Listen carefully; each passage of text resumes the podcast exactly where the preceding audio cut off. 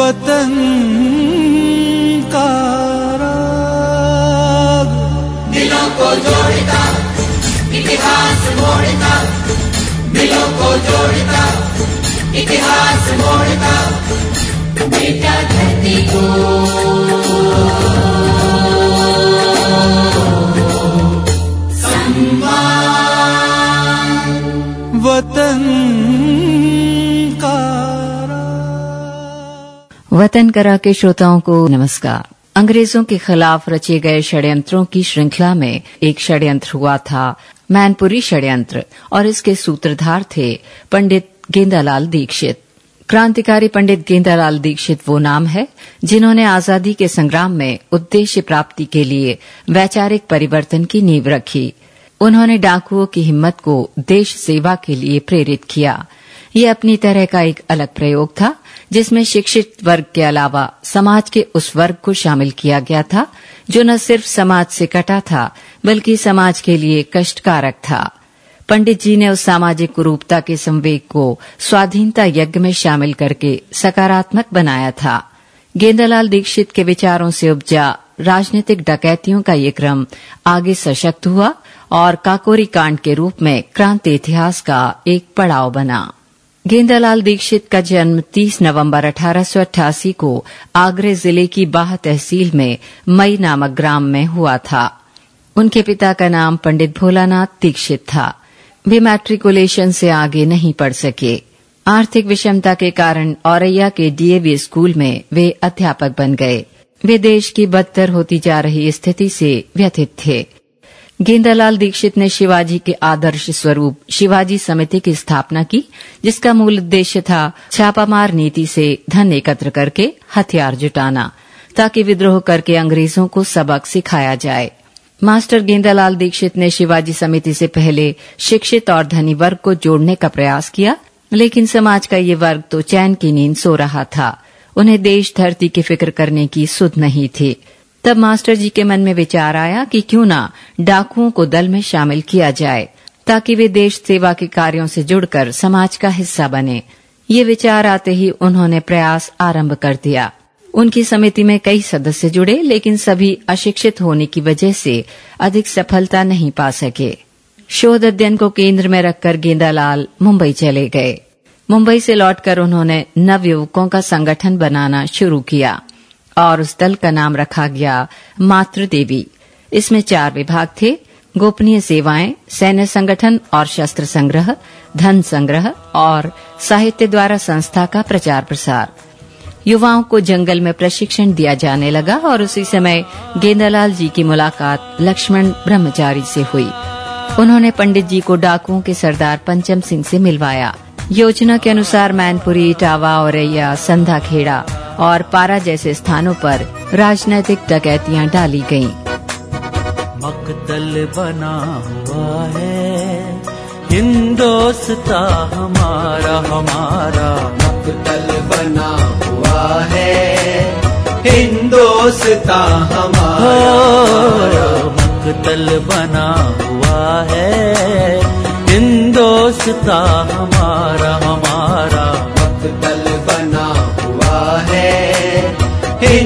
हिंदोस्ता हमारा हमारा। सड़कों पे बह रहा है, सड़कों पे बह रहा है। खूने रामा हमारा हमारा। मकतल बना हुआ है, हिंदोस्ता हमारा हमारा। दल बना हुआ है, हिंदोस्ता हमारा हमारा।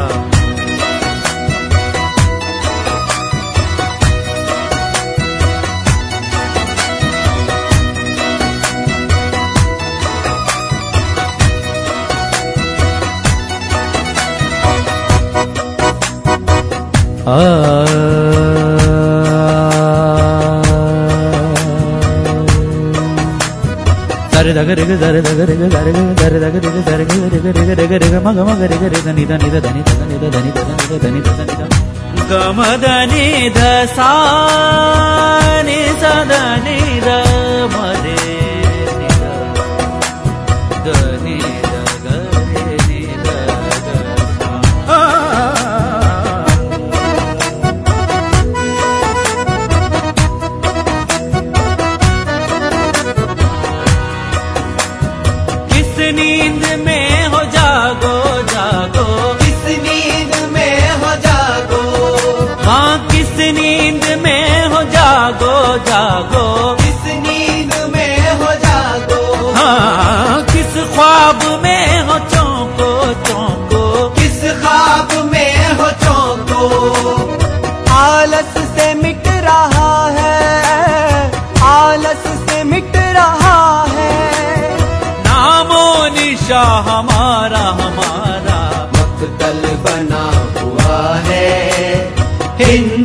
हिंदोस्ता हमारा हमारा मकतल बना हुआ है। दोस्ता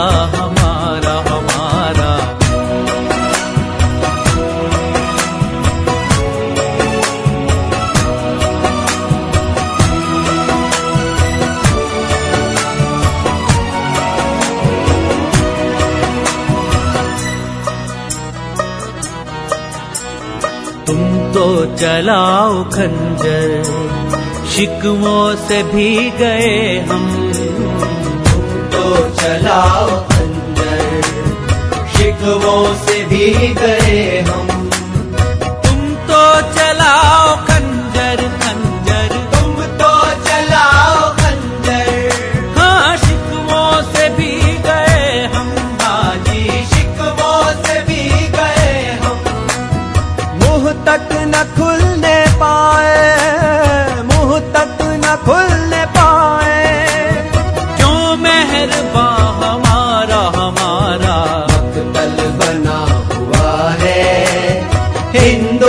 हिंदोस्ता हमारा हमारा। मकतल बना हुआ है।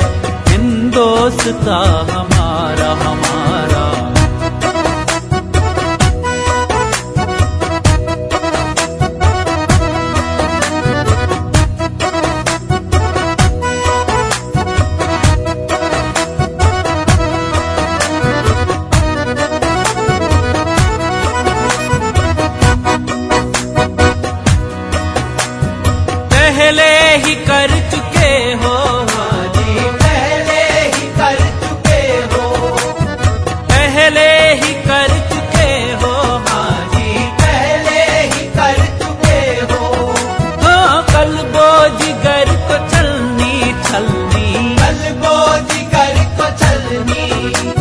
ले आओ क्या करेंगे?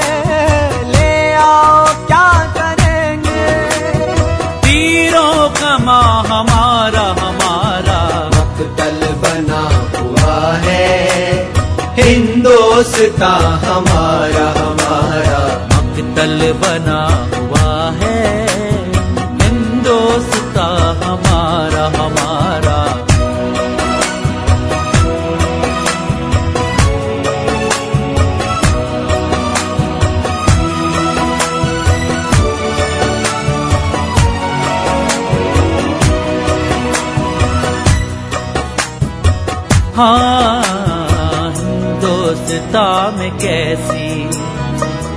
आग लग रही है।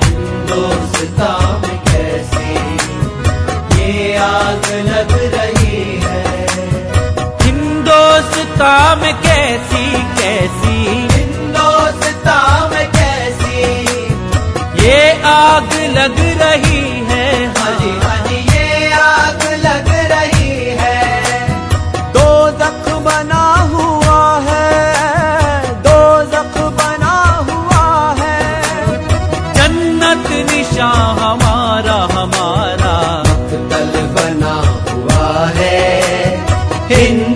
हिंदोस्ता हमारा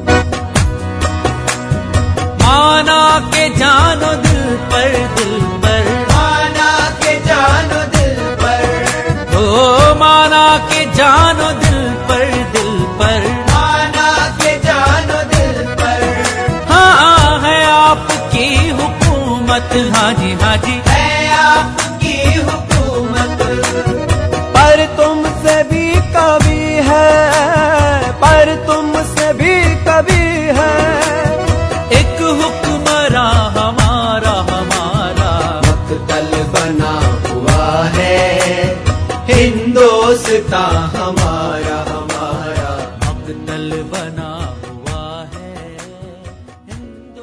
ये वतन जब सरकार का ध्यान इस ओर गया तो उन्होंने अपनी कूटनीतिक चाल चली। दल के एक व्यक्ति को पद प्रतिष्ठा और धन का प्रलोभन देकर साजिश में शामिल कर लिया। अवसर देखकर उसने ग्वालियर राज्य के भिंड ज़िले के गाँव में सेठ के यहाँ डाका डालने का प्रस्ताव रखा और अपार धन मिलने का आश्वासन दिया। सभी साथी एकमत हुए और योजना बना ली गई। लेकिन वो जगह निवास स्थान से काफ़ी दूर थी। वहाँ पहुँचने में दो दिन का समय लगना था। तब ये तय हुआ कि रात जंगल में बिताई जाए। वो गद्दार अपने परिचित के यहाँ से पूड़ियाँ ले आया, जिसे खाते ही असर होने लगा। ये देखकर पानी का बहाना करके वो भाग खड़ा हुआ। गेंदालाल को समझते देर न लगी। उन्होंने निशाना भी साधा, लेकिन तब तक वो दूर जा चुका था। योजना के अनुसार दल को घेर लिया गया। जंगल में लगभग 500 सवार छुपे थे। दल पर चौतरफा गोलियाँ बरसाई गईं। होश रहने तक क्रांतिकारियों ने डटकर मुकाबला किया। ब्रह्मचारी जी और अन्य पैंतीस साथी वहीं शहीद हो गए। गेंदालाल बुरी तरह घायल हो गए। और उनकी बाई आँख में छर्रा लगने से वो आँख खराब हो गई पंडित जी और साथियों को गिरफ़्तार करके ग्वालियर किले में रखा गया अपने नेता की गिरफ्तारी पर क्रांतिकारी दूने उत्साह से काम करने लगे और उन्हें छुड़ाने के प्रयास में थे कि असावधानीवश भेद खुल गया और गिरफ्तारियाँ शुरू हो गईं। मातृ देवी के सदस्यों के विरुद्ध 13 फरवरी 1919 को एक मुकदमा दायर हुआ जो मैनपुरी षड्यंत्र के नाम से मशहूर हुआ। 27 व्यक्तियों पर ये मुकदमा चला। काकोरी षड्यंत्र के नेतृत्वकर्ता पंडित राम प्रसाद बिस्मिल पर पकड़ वारंट था। वे अज्ञातवास में चले गए और अंत तक हाथ नहीं आए। कभी वो दिन भी आएगा कि हम स्वराज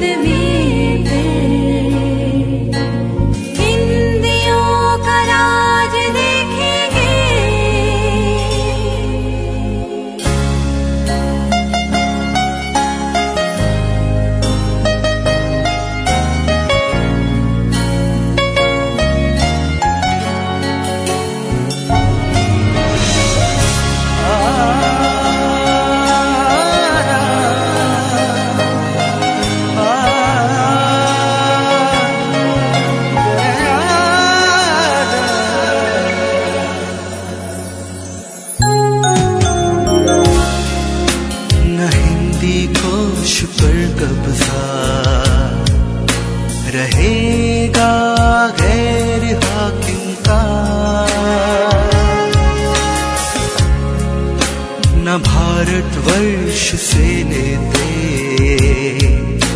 किसी को ताज देखेंगे। तकालीफा मसायब दूर होंगे।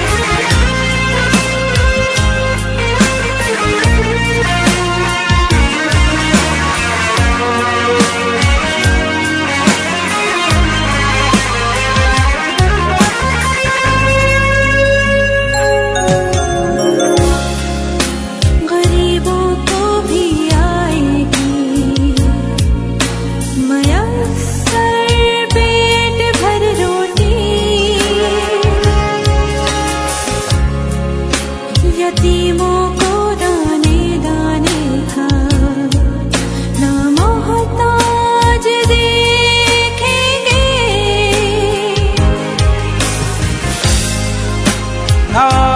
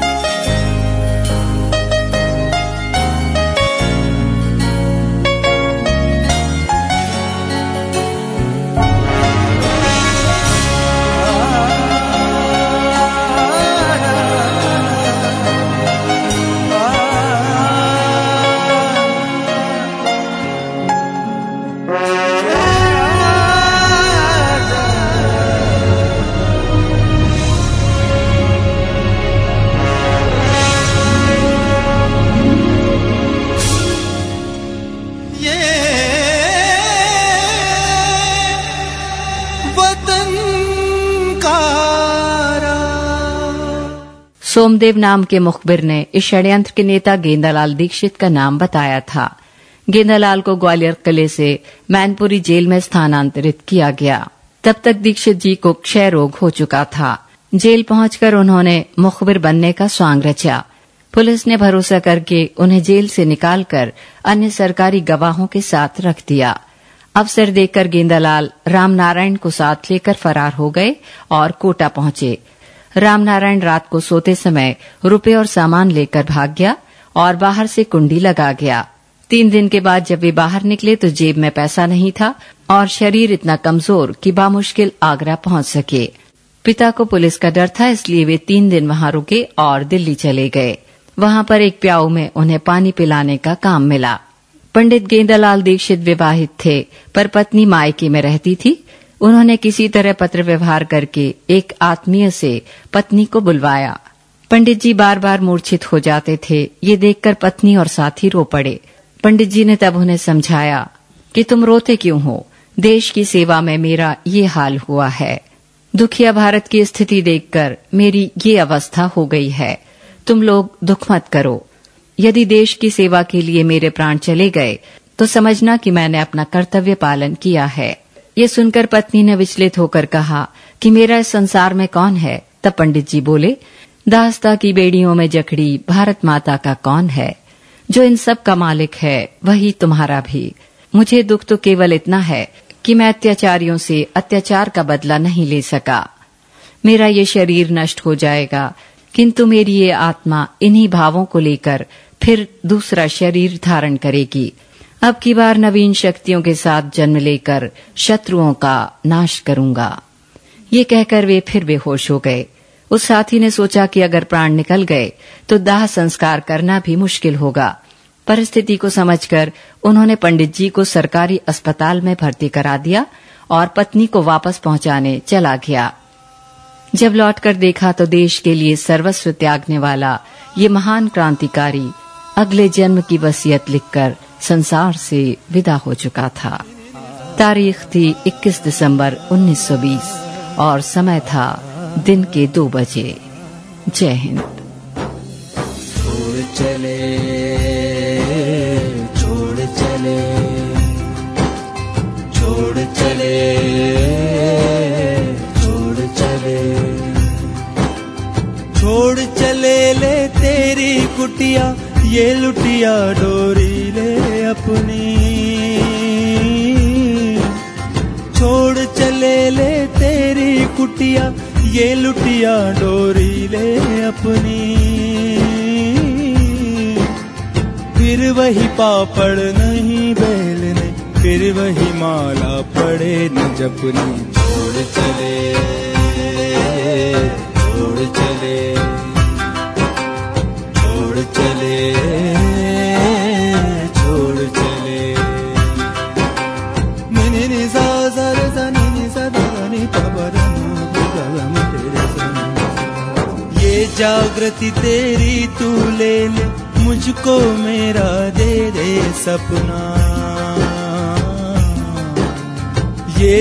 जागृति तेरी तू ले ले, मुझको मेरा दे दे सपना। तेरे शीतल सिंहासन से, तेरे शीतल सिंहासन से सुख कर सौ युग ज्वाला तपना, छोड़ चले।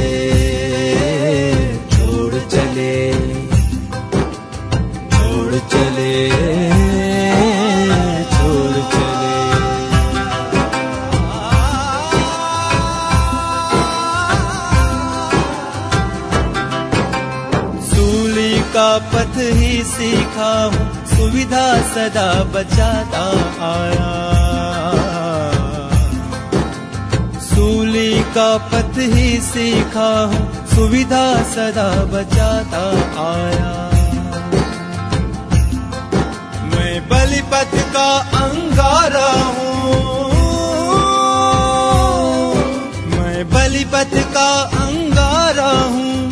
जीवन ज्वाल जलाता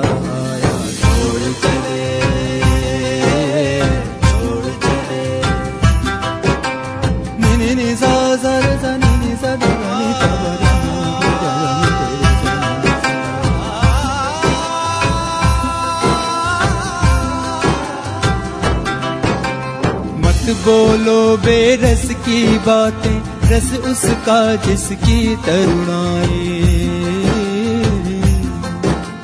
मत बोलो बेरस की बातें, रस उसका जिसकी तरुणाई। रस उसका जिसने सिर सौंपा। रस उसका जिसने सिर सौंपा। आगे लगा भभूत रमाई।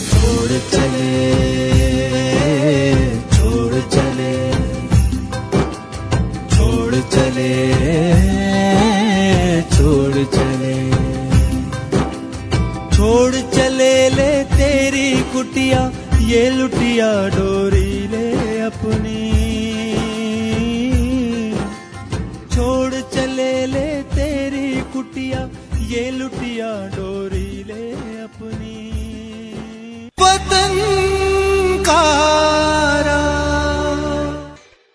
अभी आप सुन रहे थे कार्यक्रम वतन का राग।